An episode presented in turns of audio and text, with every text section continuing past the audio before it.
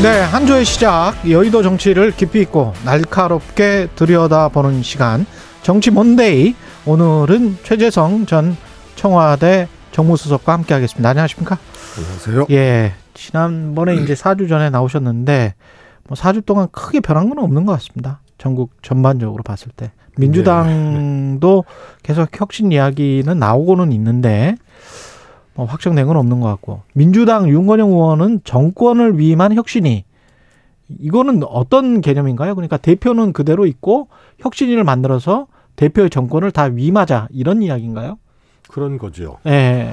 어, 과거에 이제 그 문재인 대표 시절에도 혁신위원장을 김상권 전 교육감님 음. 혁신위원장으로 모시면서 그랬구나. 전권을 줬거든요. 예. 전권을 준다는 얘기는 어, 당의 의견을 어, 수렴은 하되 예. 결정 권한을 혁신위가 갖는 거죠. 혁신위가 예, 그러니까 예. 그, 그렇지 않으면 정치적으로 정권을 주지 않으면 혁신위가 어떤 안을 내더라도 최고위라든가 이런 데서 바꾸고 거부하고 이럴 수가 있거든요. 예. 근데 지금 지- 지금대로 만약에 의결 프로세스를 한다면은 음. 그렇게 돼 있어요. 그래서 전권을 준다는 얘기는 최고위는 어, 의견 제, 제출은 할 수 있지는 있으나 예. 최고위가 이것을 가지고 최종 결정을 하는 이 혁신안을 가지고 예. 그 그런 거는 사실상 없어지는 거죠. 그게 이제 전권 유무에 따른 이제 차이가 돼서요. 윤건영 의원이 이렇게 얘기를 한 거는 첫 번째로 어 윤건영 의원이 지금 상황을 어 그야말로 이 가죽을 벗기는 음. 그런 혁신. 예, 혁신이 필요하다라고 예. 이제 진단을 한 거고 음. 그러면은 이것이 어 소위 말해서 지도부의 이제 정무적 정치적인 어 판단 이것으로 혁신안을 내놓을 것이 아니고 음. 어 전권을 가진 혁신위가 필요하다 음. 이렇게 이제 제기한 건데요. 저는 어 일정 부분 이 말에 이제 동의를 동의하세요? 하는 게 예. 우선 두 가지 이제 어, 큰 사건이 있었잖아요. 이제 돈, 돈봉투. 돈봉투 사건이 김남국. 있고, 김남국 사건이 있고 그런데 또 들여다 보면은요, 2020년 민주당이 다수당이 된 이후로 아주 압도적인 다수당이죠. 예. 그 이후로 현역 기득권들이 좀 강화되는 어, 일부 개정들이 있었어요. 민주당 내에서 네네. 예. 그게 예를 들어서 하위 20% 이제 의원 평가 현역 의원 평가를 통해서 하위 20%를 어, 감산 음, 경선을 해서 자기 득표율에서 어, 감산을 하게 하는 의원 평가가 있거든요. 예. 그 하위 20%는 공개하게 돼 있어요. 아, 그렇습니다. 그런데 이걸 완전히 비공개로 그냥 바꿔버리는 어, 결정을 2020년 총선 이후로 하게 되죠. 그렇군요. 이런 게 네. 이제 현역 기득권 강하고 음. 이렇게 되면은 결국은 이런 문화가 아, 현역 중심으로 가게 되고 통제 장치나 이런 것들이 아, 부실하게 되고 이러면 이제 다른 이제 사고들이 또 터지고 그러는 거예요. 그래서 제대로 뭐 실적을 보여주지 못한 현역 의원들이 또는 정치력을 보여주지 못한 현역 의원들이 또 공천이 되는 그런 구조가 된다. 구조가 됐다. 아, 그렇죠. 그 예. 음. 시스템이 잘 돼 있거든요. 그래서 현역 의원 평가를 했는데 하위 20%에 걸렸어요. 그런데 이게 비공개니까 그거 그럼. 가지고 뭐 10% 20% 감, 감산 받더라도 아 내가 경선 나가서 이기면 되지. 그렇죠. 이렇게 되는 거죠. 음. 그래 그걸 근데 투표하는 사람들은 권리당원이든 대의원이든 그 사실은 모르고 모르는 거죠. 아. 이런 게 이제 소위 말해서 인위적 물갈이는 안 해도 음. 평가를 통해서 어 현역 의원들이 어, 평가가 부실한 사람들은 일종의 이제 어 페널티를 주고 예. 그러면서 어 정치 신인이나 이런 사람들이 경선을 통해서도 현역 의원을 어, 꺾을 수 있는 예. 그런 이제 토대가 된 건데 이것이 치- 문재인 대표 때 마련이 됐다가 그때는 어 현역 의원 아예 공천 배제였어요 하위 20%는 예. 그런데 그때 문 대표가 물러나시고 김종인 비대위원장이 오면서 이 혁신안이 에, 사, 이 활용이 안 됐거든요. 음. 그리고 2020년도에 처음 활용이 됐는데 그때도 비공개를 했어요. 아. 그리고 아예 그 이후에 조문을 개정을 해서 네. 비공개로 그냥 아예 못을 박았는데 이, 이런 게 이제 문제거든요. 그래서 앞서 두 번의 큰 사건, 김남국 의원 돈봉투 사건이 있어서 혁신이 필요하다. 음. 이런 것들이 분명히 있죠. 그 어, 요인이. 음. 그런데 지금 해야 될 혁신은 총선을 앞두고 하는 혁신이 되는 거 아니에요. 음. 그래서 이런 것까지 어, 들여다보고 어, 혁신안을 내야 내야 된다 이런 필요성을 어, 저도 어, 공감을 하, 합니다. 혁신위원장은 외부에서 들어와야 됩니까? 혁신위원은 어떻게 채워야 되나요? 그게 장단점이 있는데요. 예. 어, 전권을 주게 되고 어, 뭐 중립적인 당내 인사로 할 수도 있고요. 예. 그리고 또 외부에서 할 수도 있는데요. 외부에서 하게 되면요. 우선은 어, 당 상황이라든가 정무적 상황 이런 것을 면밀히 파악하고 음. 그 다음에 어, 총선 혁신을 해야 되는데 이런 것들이 좀 부족하면서 오히려 트러블이 날 가능성들이 굉장히 커요. 예. 근데 당내에서 하게 되면은 아 당내 이제 의견들 듣고 또 어, 의원들하고 또이 관계가 있고 하니까 혁신안이 제대로 어 마련이 안 될 가능성이 있고 음. 그래서 장단점이 있고요. 저는 이것은 어 민심의 크기에 따라서 결정이 된다고 봅니다. 그래서 예. 위기가 더 고조되고 예, 안, 되, 안 되겠다 싶으면은 그거는 외부 인사로 갈 가능성이 크고요. 음. 어, 그, 그게 위, 위, 위기의 크, 크기를 더 크게 인식을 못하면 이제 내부에서 어, 발탁을 해서 할 가능성이 있는데 현재는 예. 혁신이 자체를 할지 말지도 어, 뭐, 불투명합니다. 불투명하죠? 예. 예. 그거를 결국 받아들이는 거는 지도부가 받아들여야 되는 거죠. 가장 큰 그렇습니다. 거는. 예. 최고위나 그렇습니다. 대표나 네. 왜냐하면 본인들의 권한을 주는 것이기 때문에. 그렇습니다. 예. 알겠습니다. 이게 지금 혁신위로 가면 굳이 비대위로 갈 필요도 없다. 그거는 또 조금 다른 문제예요. 아 그렇습니까? 어, 혁신위로 예. 가더라도 음, 혁신위가 지도부는 아니거든요. 음. 혁신위에서 공천장 주고 뭐 공천 심사하고 뭐 총선 전략 세우고 뭐 정책 결정하고 이런 게 아니잖아요. 그러네요. 예. 그래서 혁신위가 있더라도 비대위 여부는 또 다른 문제죠. 아 혁신위는 잠정적으로 혁신안을 정권을 정권을 주면 만들어내는 정권을. 가지고 혁신안을 만들어내는 거지. 네네. 그 다음에 비대위가 또 들어설지 예. 그 중간에 들어설지 또는 그 대표 체제로 갈지는 모르는 거예요. 예, 그거는 별개의 문제고요. 아, 알겠습니다. 그리고 아마 민주당 내에서 혁신위 안에서도 이미 나온 것 중에 하나가 대의원제 축소 그 혁신안인 것 같은데 이거는 어떻게 생각하세요? 대의원제가 꼭 필요하다라고 보시는 의원들이 있는 것 같고 권리당원들은 당원들은 상당수가 아마 대다수가 대의원제가 불필요하다 이렇게 지금 생각하는 것 같은데요. 음, 이거는 좀 잘 들여다봐야 됩니다. 그래야 됩니까? 예. 지금 장경태 의원이 현역 의원 아니에요. 예. 그러면서 혁신위원장을 현재 하고 있잖아요. 그렇죠, 그렇죠. 예? 그런데요, 이게 음주운전으로 사고 내면요, 음. 음주운전한 사람을 처벌해야 되잖아요. 그렇죠. 그런데 자동차를 없애자는 얘기하고 똑같아요. 아 대의원을 없애자는 네. 이야기가 그래서 과대 대표되고 있다. 네. 대의원의 투표권이나 이런 것들이. 예. 그러면 그거를 조정할 수는 있죠. 아 그거는 조정할 수 있다. 예, 제가 혁신위원장 할 때 대의원 숫자가 어느 쪽에 대의원 숫자인데 그동안 당원도 음. 몇배 늘고 음. 그래서 예전에 소위 말해서 당비 내는 당원이 뭐 몇만 명 되지도 않았어요. 근데 지금 백만 명 되잖아요. 예. 근데 대의원 숫자는 그대로예요. 대의원 숫자 몇 명인데요? 대의원은 이제 한 만 오천 명. 만 오천 명. 예, 근데 그 사람들이. 당원들에 비해서 투표권이 어느 정도 되는 아니 겁니까? 예를 들어서요. 예. 대의원 한50% 명이면. 당원 50% 이렇게 만약에 당 대표 선출의 권한이 있다. 예. 비율이 있다 그러면은 만 오천 명 대 백만 명 아니에요. 근데 만 오천 명이 50% 각자가 50%가 아, 만 오천 명대 백만 명. 예. 그러니까 한 사람이 뭐 50명, 60명 정도의 뭐 표를 가지고 있는 그거 거예요? 아마 그 이상 그 되, 이상? 되겠죠. 100명? 어, 그 그래, 정도 아, 되겠- 그, 그 정도 되죠. 왜- 그런데 있- 아, 이, 이 만 오천 명이 수, 수- 만여 명이죠. 수, 네. 수십 년 전 숫자예요. 근데 그 안에 당원이 많이 늘었잖아요. 그렇죠. 그러니까 과대표되는 거예요. 아. 그래서 저는 대의원 숫자를 늘려야지.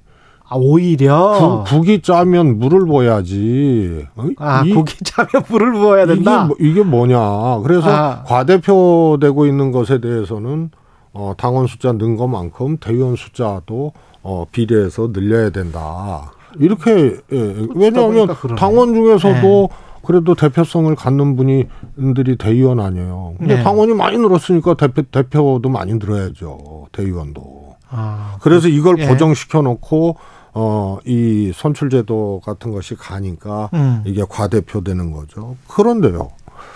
오히려 뭐 표 그 과대표되는 그 비율 같은 거를 좀 조정을 인위적으로 할 수는 없을까요?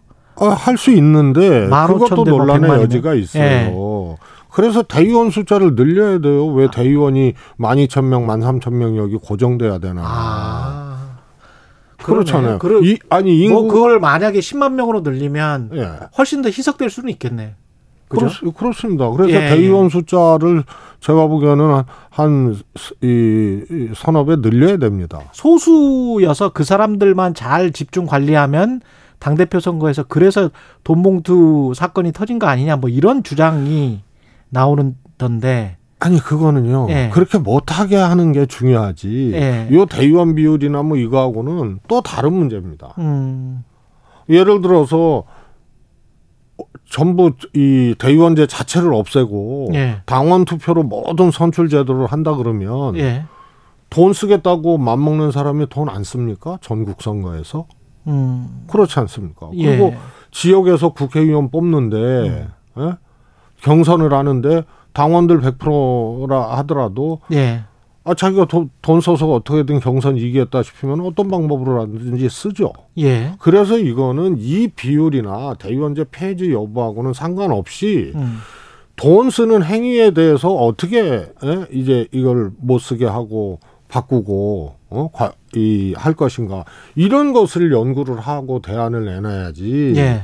이게 제도가 바뀐다고 어? 대의원제가 폐지된다고 돈을 안 쓰고 뭐 이런 이런 건 아니거든요. 그렇군요. 예. 아, 만약에 대표 선거하는데 음.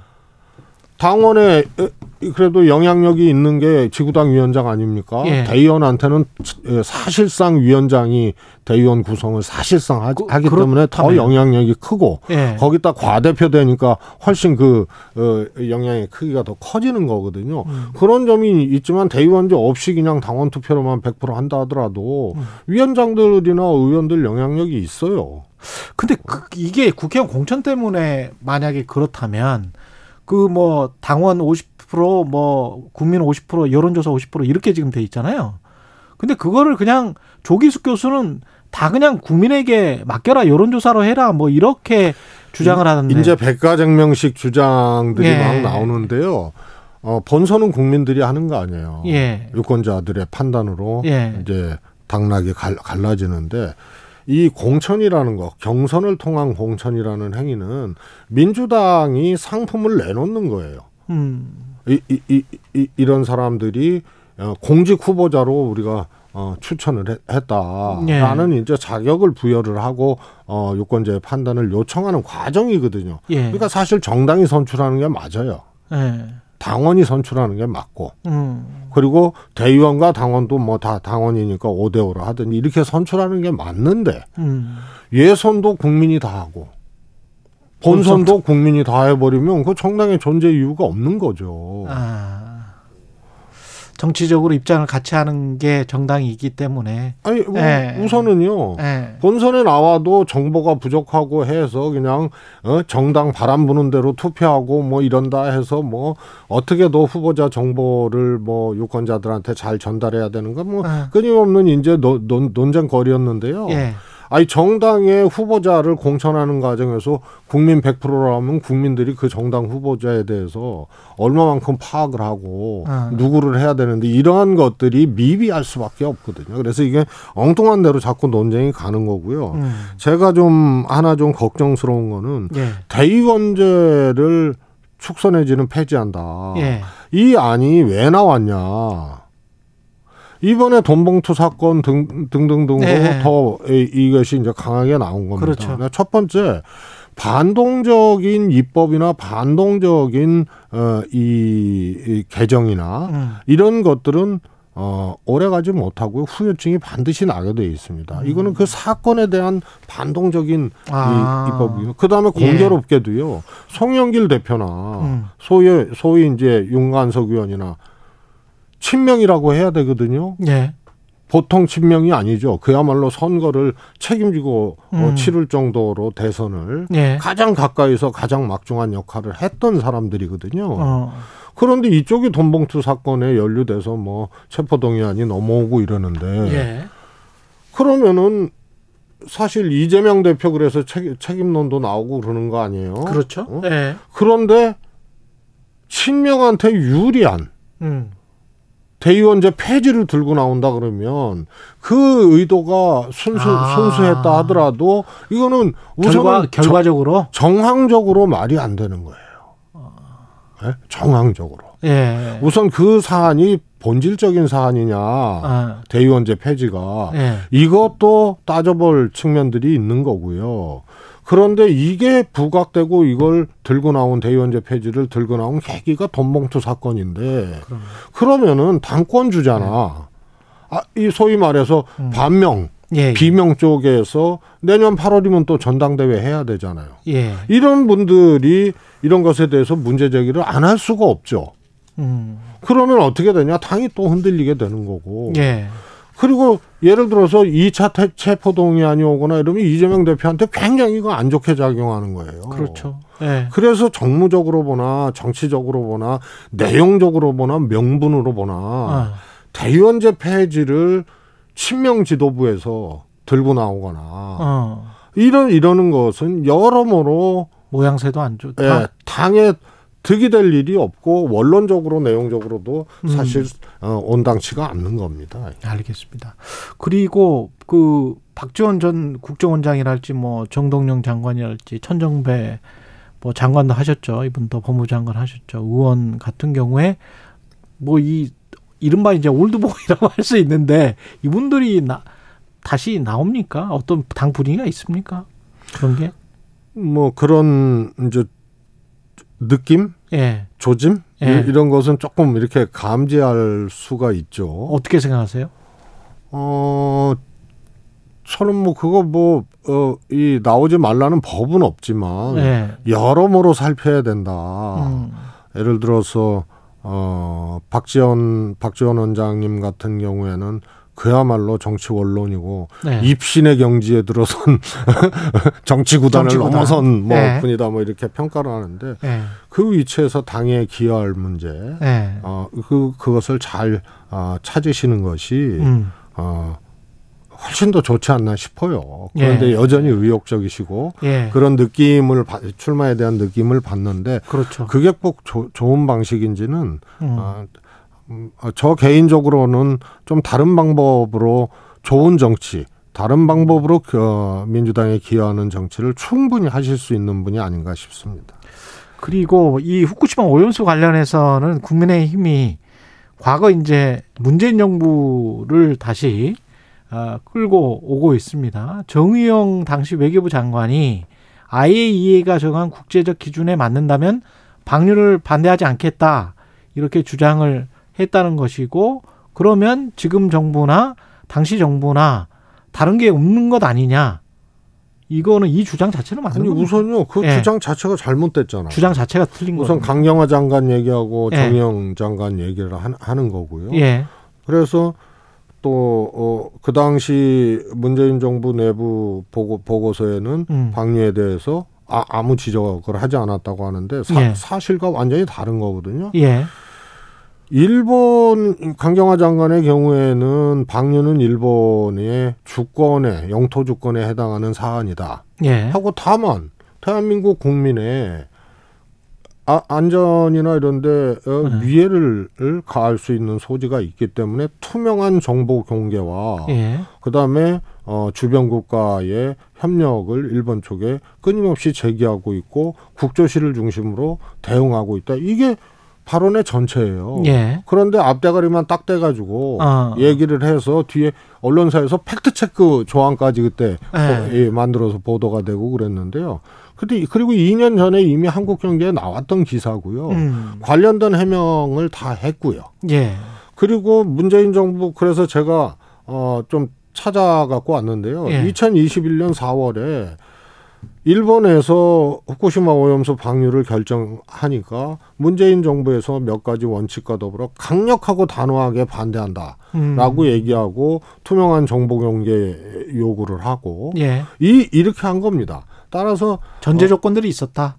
아 그렇습니다. 예. 방류를 허용하는 게 아니고 방류 음. 자체를 반대를 한 거고요. 방류 자체를 반대하고 예. 또 전제 조건들이 있었다. 예, 그리고 주변 국가의 협의하고 정보 공개를 음. 통해서 어, 이 문제를 풀어가자라고 그렇게 얘기를 한 거죠. 예. 그래서 어느 구석을 차, 그 보도 자료까지 낸 거예요. 청와대에서 예. 당시에. 예. 그래서 어, 일부 전문가가 그 여러 전문가들로 이제 이 의견들을 듣고 하는데 일부 전문가의 의견으로 병렬적으로 적시된 내용을 가지고 정부의 입장, 문재인 정부의 입장으로 호도를 한 겁니다. 음. 그럼 문재인 정부에서 어 공식적으로 어이 브리핑을 하고 관련된 자료를 내서 단호하고 단호하게 반대하고 음. 그 다음에 정보 공개 요구를 하고 거기에 그런 내용도 나와. 그러, 그럼에도 불구하고 지금까지 일본이 음. 아무런 어? 정보 공개라든가 정, 자료 제공 등을 하지 않고 있다. 예. 이런 내용까지 하, 나오면서 반대 입장을 분명히 했거든요. 알겠습니다. 여기까지 듣겠습니다. 최재성 전 청와대 정무수석이었습니다. 고맙습니다. 감사합니다.